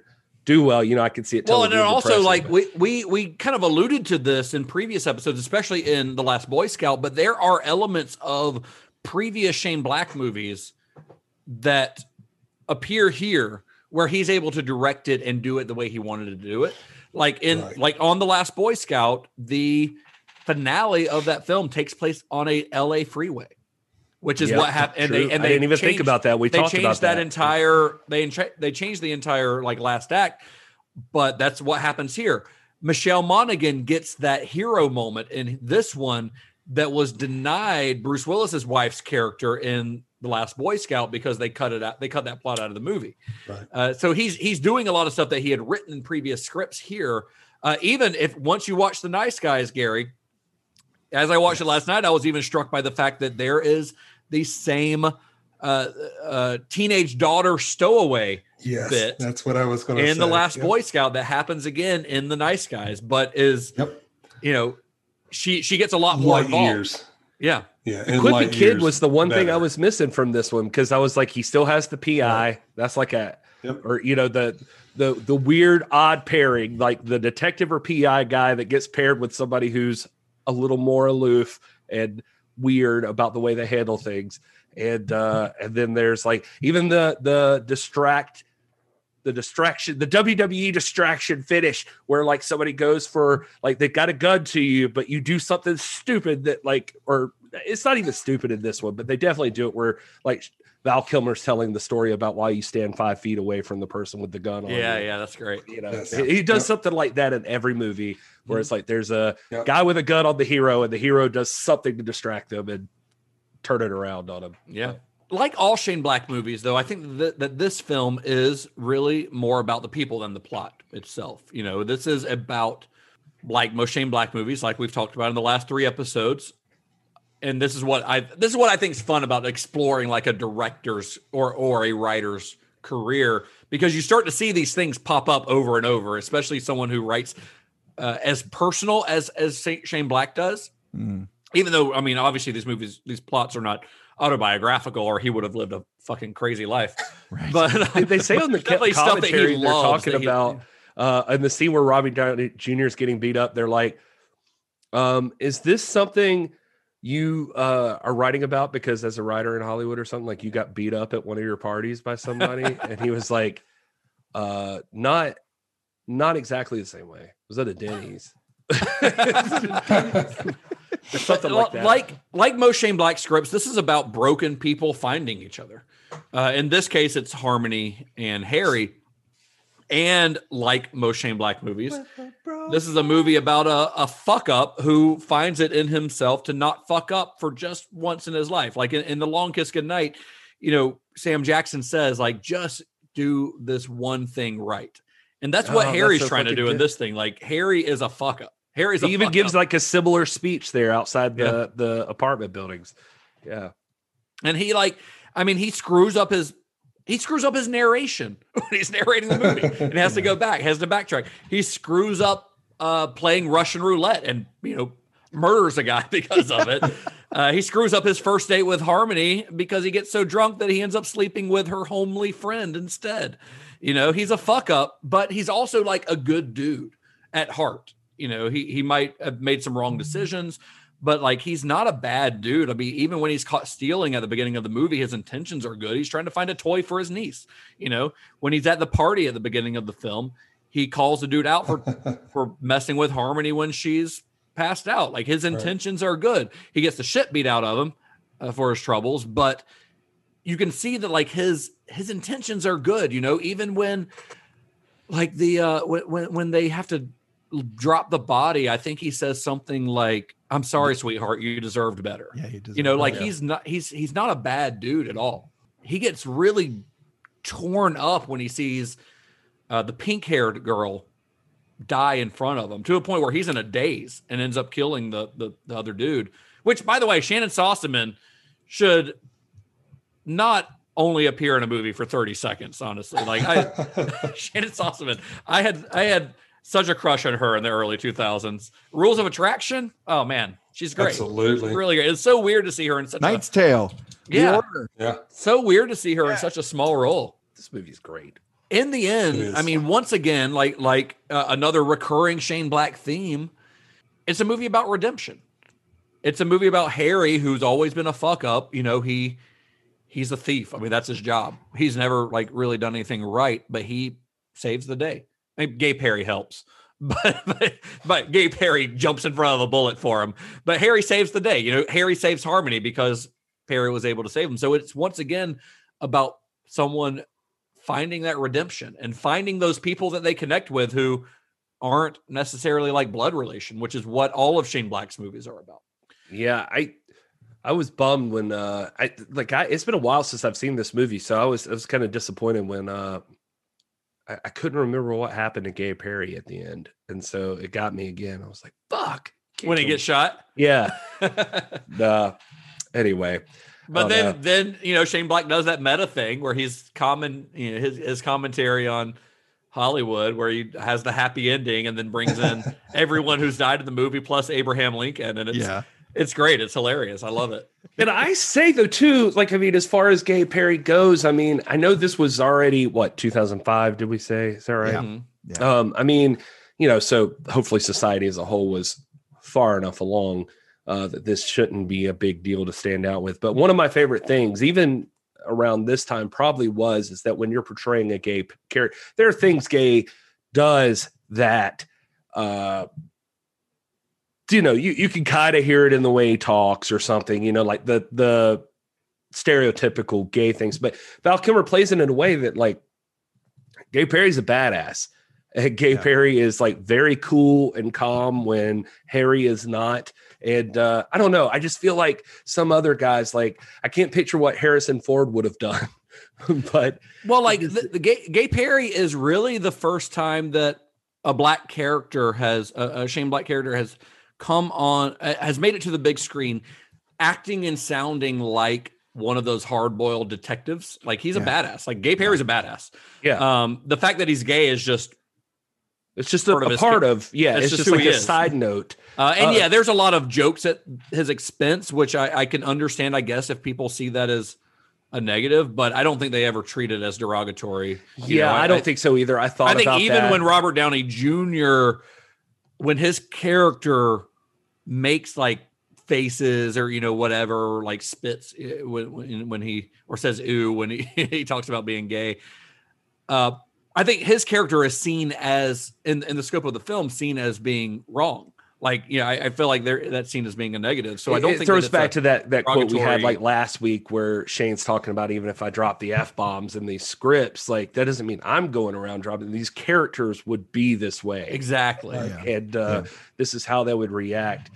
and Val gay Kilmer perry also us- gets some of the best dialogue in the movie Oh man, no! I mean, one of my one, my fa- probably my favorite quote of this movie. It's it's it's very hard to pick, but look up idiot in the dictionary. You know what you'll find? A picture me? No. The definition of the word idiot, which you fucking are. Like Yep. I love that. That's I, w- I- um, I immediately saw that this time, and I was like, "Oh, I'm taking that." It's That's so great. good. It's Uh, so good. two other real quick, if I can, Val Kilmer stories. One is that speaking of Gay Perry, he says in that scene, he points out where uh, Michelle Monaghan runs up to him after she saves him, basically, or whatever, you know, and they go to hug. I think that's the one.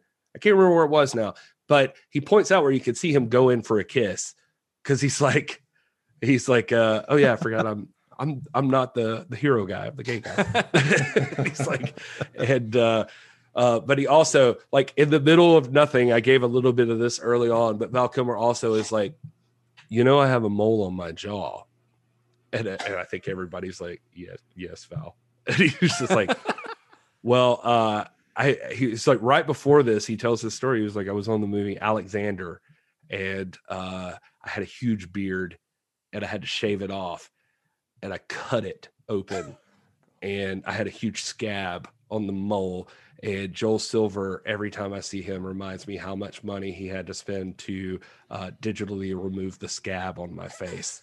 and, and then he's just like sitting there and he's like, but seriously, try to find it. I'll pay you $500 if you can point it out. Um, that's hilarious. So, but I mean, I think this is to me, this is my favorite favorite Shane Black movie. I, I love the I love the Nice Guys, uh, but this one takes the cake just a little bit, and a lot of it's because of the dialogue, and maybe it's because I've seen this one more because I've seen the Nice Guys three or four times. I've probably seen this one ten times in the, in the last fifteen years since it was released. Uh, I loved this movie immediately when I saw it, and I think that people talk about someone like Quentin Tarantino as being like this master writer of dialogue, but I think Shane Black's up there, man. I think his stuff is so clever and and such a like his his plotting and his character stuff is so good. But then the the words that he puts in the, into their mouths, I think, is just what puts it over the top. You know, Well, just to Um, be honest with you, like I, I did not ever think of Shane Black in that way. But what's funny is I don't think we've really hit on that. But uh, like Tarantino's the person I, I've thought about this whole month when we've been talking about these Shane Black things. Just like, oh, Shane Black was really Tarantino before Tarantino. Like, But the thing is, with, with other directors doing his stuff, it didn't come through as much. Just like in, in True Romance, also directed by Tony Scott, which is a movie I love, but Tarantino's voice does not come through as as much through the prism of Tony Scott as it does when he directs his own dialogue. Right. Uh, it's, it's the same thing here. You don't, you almost don't appreciate how good it is until he's able to just really let it shine. You know. Do you guys have any favorite quotes or anything from this movie? What's do you have any favorite bits of dialogue from? uh the idiot quote's just the idiot quote's hard to beat, but I, I do like um what uh hey gay Perry still gay?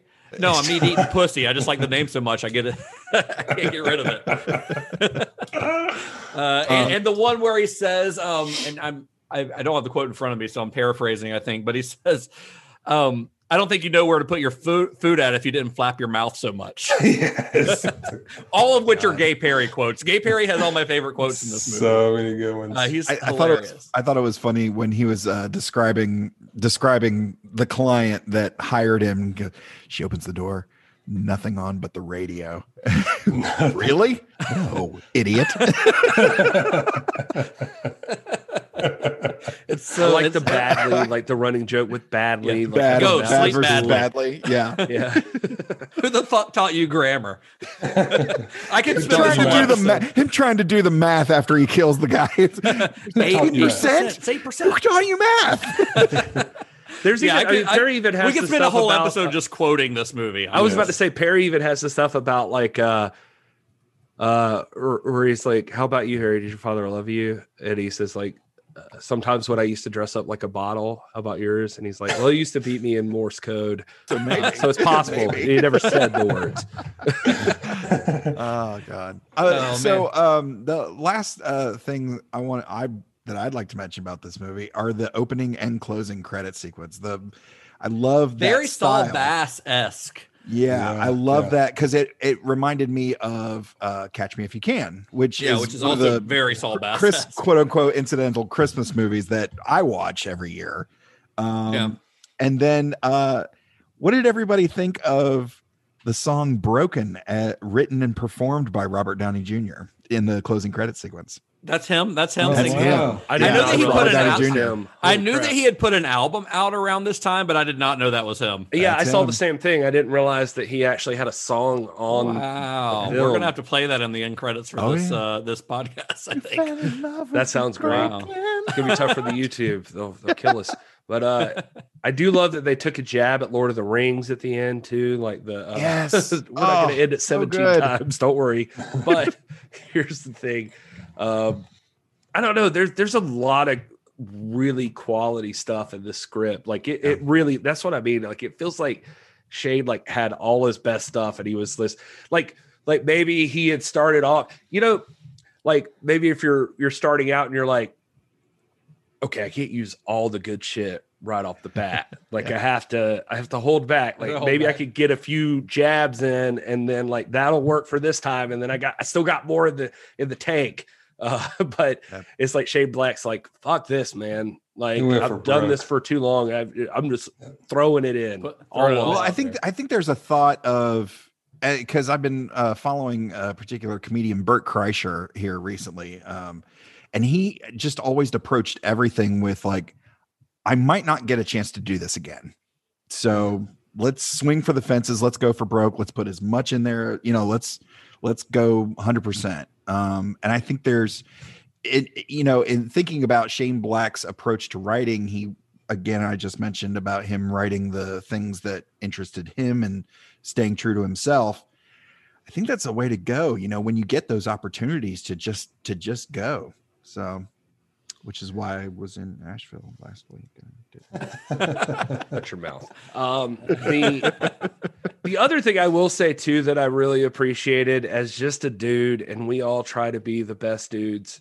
but and even Robert Downey Jr. like uh, saving uh, saving her in the party where she's like passed out, but also there are the times that he struggles like not staring at her tits. Yeah. Or Yeah. like, getting a boner, which is yeah, not very getting a nightly. boner. Yeah. He's like laying in bed with her, you know, or she's just like, "You can come in here, but it's just going to be sleeping." He's like, "Mm, "All right, let's find out." and then he's immediately like, "Nope, this is not working." no, not working. I'm like, all of it's real, like, Yeah. for, Yeah. like from Yeah. that dude's side. So you're like, okay, this is. Yeah. I don't know. I, mean, I I fucking like fell in love with Michelle Monaghan when this movie came out. She's, I mean, she's gorgeous for one thing, but she's just really outstanding in this movie. I think she's just she comes across so real. She does not seem like a like she's playing a part, fantastic which is performance which yeah. is the best Really, thing you can good. say about any actor, honestly. yeah It's it's Now- weird, dude. Like she she in this movie, it, it amazed me watching it again this time, like how great she is, and and she she's steady working. It's not like she's obscure. Like you know who she is. She's in Right. Mission Impossible for God's sake. Like so right? she's- Yeah. She's there. It's just like this. She she should. It feels like sh- watching this movie. You're like she should be one of the best like top known actresses. She Like, should be bigger than she is. Yeah. Yeah. For- absolutely. Um, but you know, I don't know. As long, as long as it's working for her. But yeah, I agree. I think I've always thought she should be an, a, a bigger name than she is. Yeah. Yep. So, Kiss Kiss Bang Bang, you know, this isn't exactly Shane Black's redemption story. It isn't exact. It's almost his comeback story, Hmm. but not quite. this is this is more this is more like the match that lit the fire that would be his true comeback because Gary alluded to this earlier, but after the disappointing returns, the box office returns of Kiss Kiss Bang Bang, Black got back into partying hard, got back into doing drugs and drinking the night away. And in 2008, he hit rock bottom and he decided, just like Robert Downey had a few years earlier, that he needed to make some changes in his life. So he emptied his liquor cabinet, poured everything out. He flushed the baggies of Coke down the toilet, and he got his shit together and he started writing again. He hasn't been in another relationship since that one that fucked him up after this, uh, after that breakup that Gary uh, talked about, where he was sued by his ex. Uh, he he just has said that hey, it's the people who want to hang around me in Hollywood. I just are not someone that I want to spend my life with. I don't. He does. He's very untrusting. It seems like. But that that dark period in Black's life after the release of this movie is a big reason why it was another eight years before he had another directing credit. So a couple years after he, you know, he, he started getting his shit together, 2010, his phone rings. It was his old friend Robert Downey Jr., uh, the guy who Black had essentially given a chance to when nobody else would help get his career back. I mean, it led to his true career resurgence. And Downey was, it's, I don't know if this was in Downey's mind, but it seemed like he was trying to repay the favor. Mm. You know, it seemed like he was trying to give this, this guy who gave him a chance, a chance when he was really down and, and nobody else wanted to, to, to hire him again because, you know, he finally directed a movie and it didn't make any damn money. And he said to Black, Black answers the phone and he says, I want you to direct an Iron Man movie. And Downey by this time is a huge star. So he's a big deal. Uh, he he had already done the first Iron Man movie. Iron Man Two was in the works, and he was the centerpiece of the Marvel Cinematic Universe. The dude had a lot of pull, so he was able to talk to like Kevin Feige and the, and the guys at Marvel and get Shane Black the job directing Iron Man Three. And in 2013, Iron Man Three came out, co-written by and directed by Shane Black. And yes, of course, it said at Christmas time. There's a Hollywood Reporter article right before the Nice Guys came out. There was like a profile on Shane Black and his. Mm-hmm. I read it. Yeah, yeah, fantastic. But uh, they talk about the uh, uh, that he, because of the bomb of this movie, like you know that it didn't succeed as well as they had hoped. Uh, he he had done like several other things. He he like wrote the Nice Guys, but then it just kind of ended up in development hell. Well, he, he actually wrote the Nice Guys around the time that this movie was being shopped around and nobody wanted to buy it. So him and his buddy just started working on the Nice Guys uh, back in the early 2000s. Yeah, um, but Downey, you know, like in 2010, uh, calls him and he talks about it. It changed everything. But like Dow- Downey says, like a quote from him was, he's like, Shane was one of my lifelines when we were making the first Iron Man. He was like, I would call him and ask about the script, the dialogue, everything in the first Iron Man, and he was like, uh, I think he was just like sitting alone reading noir novels. He was like, but every piece of advice was invaluable. Like he was like, I got ideas from Shane Black then, and so they said that like by the time uh, you know, the Iron Man 3 rolled around, they talked about what a risk it was, like putting an unknown behind like a $200 million Marvel franchise. But they trusted Downey enough at this point that he suggested Shane Black, and they went with it. And uh, and Iron Man three goes on to make 1.2 billion worldwide. And it said uh, the interview, like Shane Black's talking, he's like, he's like, purists don't like it. He's like, no, I got like a, literally somebody sent me a meme yesterday well, because of the Mandarin me, stuff. Yeah, he's like, I'm getting ass raped by the Mandarin in the thing I got sent. But he's like, but uh, but because that worked, then Joel Silver rolls back and he's like, "What's the last Shane Black thing I've got and, that I can find?" And it's the Nice Guys. Yeah, and uh, they pull it up, and uh, Silver signs Gosling, and Gosling's on board. They want Russell Crowe, and they're not sure how to get him. Shane Black literally flies to Australia to get Russell Crowe for the nice guys. Shows wow. up there. Russell Crowe has a quote. It says, uh, he came in, I offered him a drink. Shane said no, he didn't want one. I asked him why not, and he said, you know, you have one drink, the next thing you know, you're in handcuffs. And I thought, hmm, I like this guy. He's sharp. and, uh, so then they got Russell Crowe. And uh, and this was all right before the film screened at Cannes, the Cannes Film Festival.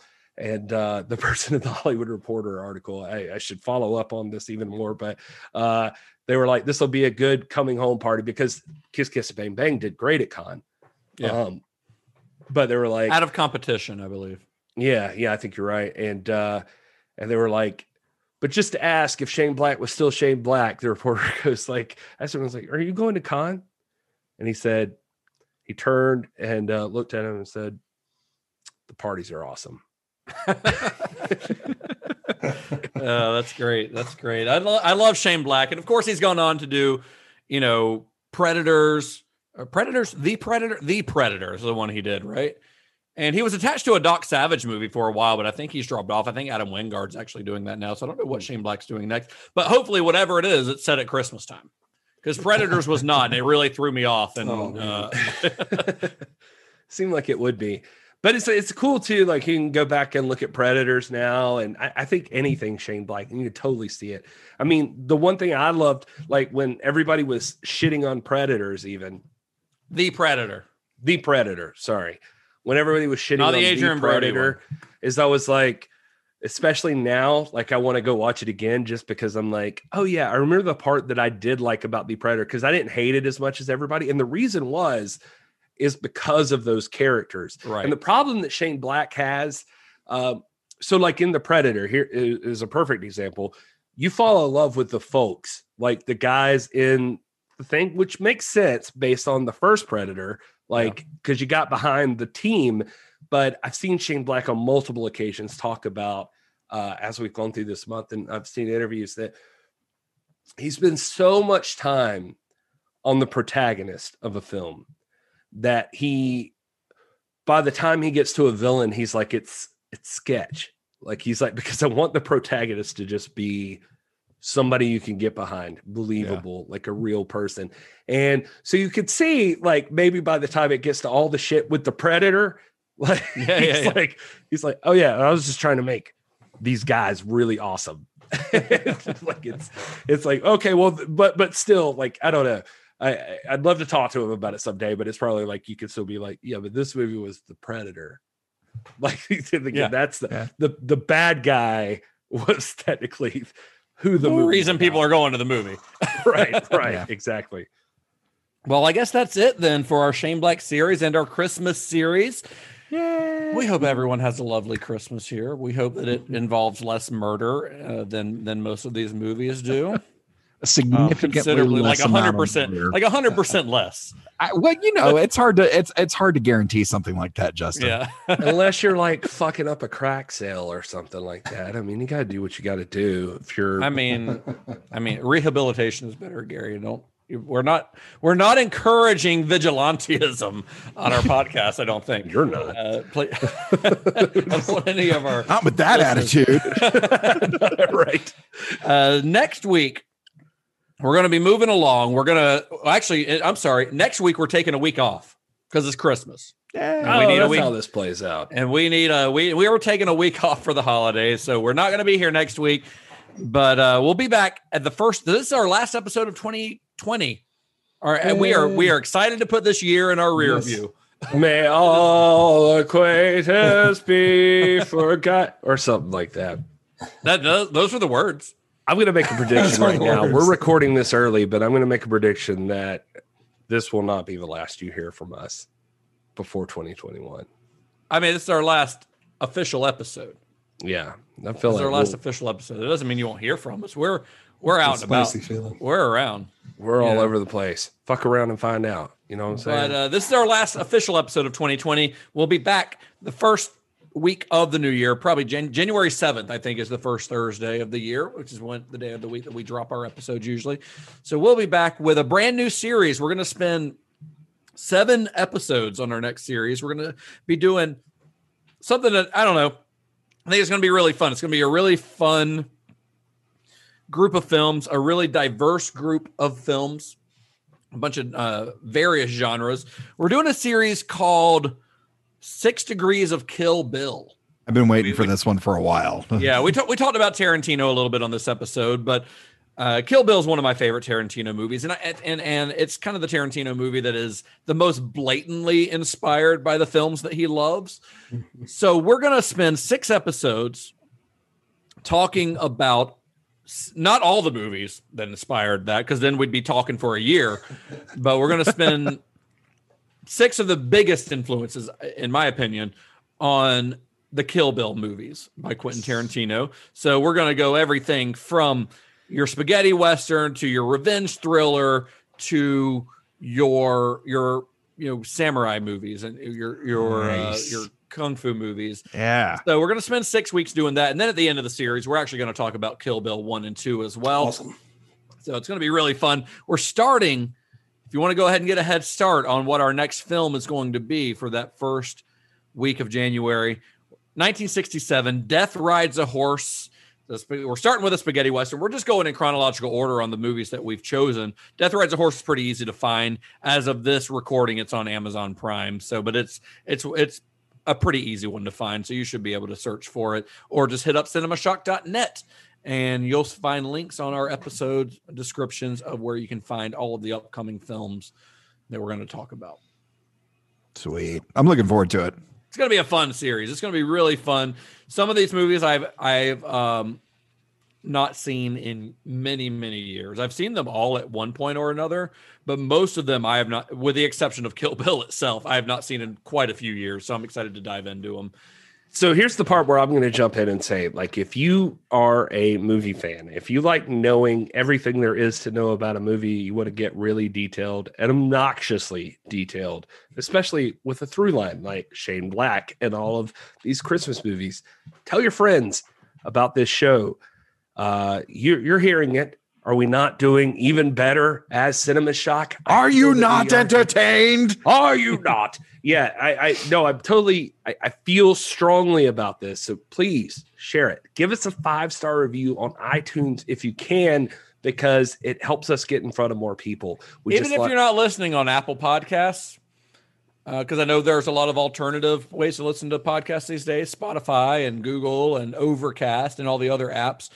But that uh, that that Apple Podcast rating really does get it in front of more people, like sincerely.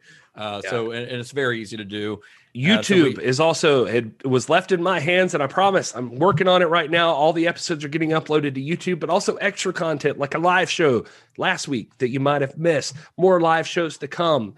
You guys uh, go to YouTube and search for Cinema Shock. You'll find us and uh, hit us up because uh, or or just on social media profiles, you'll see it. Uh, go find us and uh, and and subscribe there and like the videos. That would be fantastic. You can hit the bell icon and get notified anytime we go live. Any of that stuff. If you're not following us, it's at Cinema Shock underscore or wait at Cinema underscore Shock. That's the one. Yep. anyway, I just want to push that. If you like what we're doing, it takes a lot of time. It would be really cool if you could tell other people about it. We'd we greatly appreciate it. Yeah, it's and free. for the folks who are listening and are big fans, if you'd like to support, we have merch. yeah, we do. We got t-shirts and shit. We got, We got all kinds of stuff. T-shirts and hoodies and stickers and and masks and Show your love. uh, Fucking kinds of pins.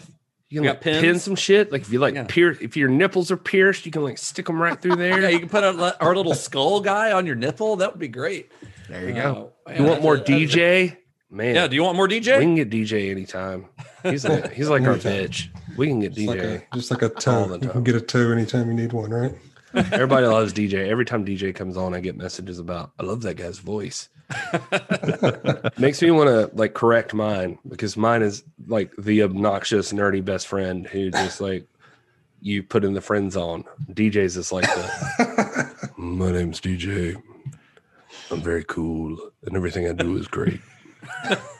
I hate him for it, but it's it's the truth. It's pretty ridiculous, but okay. if you want to buy that merch that we're that Todd was talking about, head to cinemashock.net, click on the button that says shop. It'll take you to a threadless store where we've got all of that lined up for you. We've got t-shirts with our skull little guy on it. We've got the the whole Cinema Shock logo and we've got ones that say Gary's catchphrase and my catchphrase, and quite unfortunately, Todd's catchphrase. Johnny has the keys, which has somehow survived this long. It survived so long that it almost has to be a thing. Although I did get a message, I didn't tell you guys this the other day, but since we're talking about it, I did get a message the other day. I was like, "Where the fuck's Dean Cundey?" And Where uh, the fuck is Dean Cundey? He hasn't, well, we haven't done any Dean Cundey movies yet. I know we got to work back around. People still, still, people still like that son of a bitch, Dean Cundey. I mean, he's the the best there is, the best there was, and the best there ever will be. Fuck yeah, he is. Fuck like Bret, the Hitman Hart of cinema. He is the Bret the Hitman Hart of cinematography. Dean, Dean Cundey, that son of a bitch. Uh, we'll you did it again, Dean. We'll get back around to Dean Cundey. I can guarantee because at least one of the series that I have planned in the coming months will definitely feature Mister Mister Cundey. So nice. Don't you worry, he's coming back. That's one. Hey, that's um, one through line we cannot drop is Dean Cundey.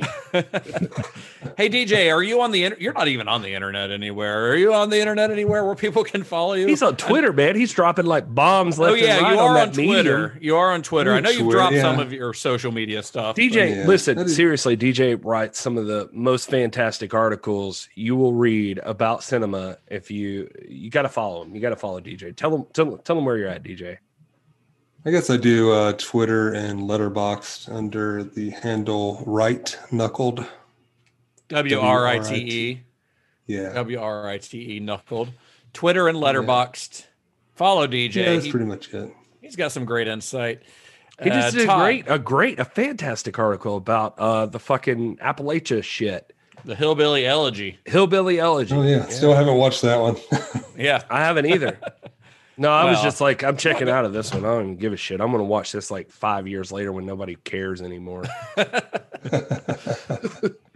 Gary, where can you be found on the internet for our I'm at- listeners? I'm at this is Gary Horn. It's super easy to find. I am at Justin underscore Bishop. At Todd. Mr. Todd A. Davis on Facebook, Twitter, Instagram, Letterboxd, and D and D Beyond. Still, still pushing that. Uh, Go buy Uh, my go buy my uh my slogan T-shirt. go buy Todd's slogan T-shirt. Make him. Justin, everybody. Uh, yeah, yeah. Go if if Todd's slogan T-shirt outsells mine, I'm quitting the show. That's it. I'm done. I'm quitting. I, I There's like a part of me that wants to see that happen, like the Todd You wanna part see me get happen, fired? but I don't want to see you quit the show. yeah. I'm gonna see me fire myself. I don't believe. I want I want to see you have the sit down and the discussion that leads to your firing with I just, yourself. I just want to see you humbled that you have to. I wanna Gary, see you hate that cheek- catchphrase as much as I do. I, I do hate it, but it would be funny to, as the Iron Sheik says, like bid you over and fuck you, old world style, humble you. Uh, Yeah. Uh, uh, anyway, uh, if you do buy any of our merch, tag us Instagram Yes, or please. Twitter. Yeah, we'll we'll repost you. Uh, they look good. The shirts look good. I'm excited They about do. them. So uh, you can follow us at cinema underscore shock, or that's on Twitter and, and Instagram. We're also on Facebook, or once again, cinemashock.net, where you can find all of our episodes, all of our uh, show notes, all of our merch, all of everything you want to know about this show is on that on that website. So until next week. Wait, until two weeks from now, actually. Until week after next. you won't even miss us. You're going to be celebrating Christmas. So Yeah, you you you got other things to do. we'll all appreciate the week off. May the wings of liberty never lose a feather. Be excellent to each other. Johnny has the keys. DJ, You can't wanna change it out because there's a fucking shirt. That's a weird one. Johnny Isn't has it? Keys makes Johnny has Yeah. the keys. It makes me from. Night of the Living Dead. Yep. It's not even the best quote from Night of the Living Dead. No, it's like No. liter- literally nobody doing trivia. If you were like this, this movie features the quote "Johnny has the keys." Nobody on earth would get that, except a Nobody's listener of that. this fucking show, I guess. Yep. Now, but We stand apart, guys. We stand Apart. we'll help you win trivia someday if somebody uses this. Oh man. All right, All right. We're out. Merry Christmas, everybody. Merry Christmas. Have a black animals. Christmas. Have a polite Christmas. Oh, I have to stop. Stop.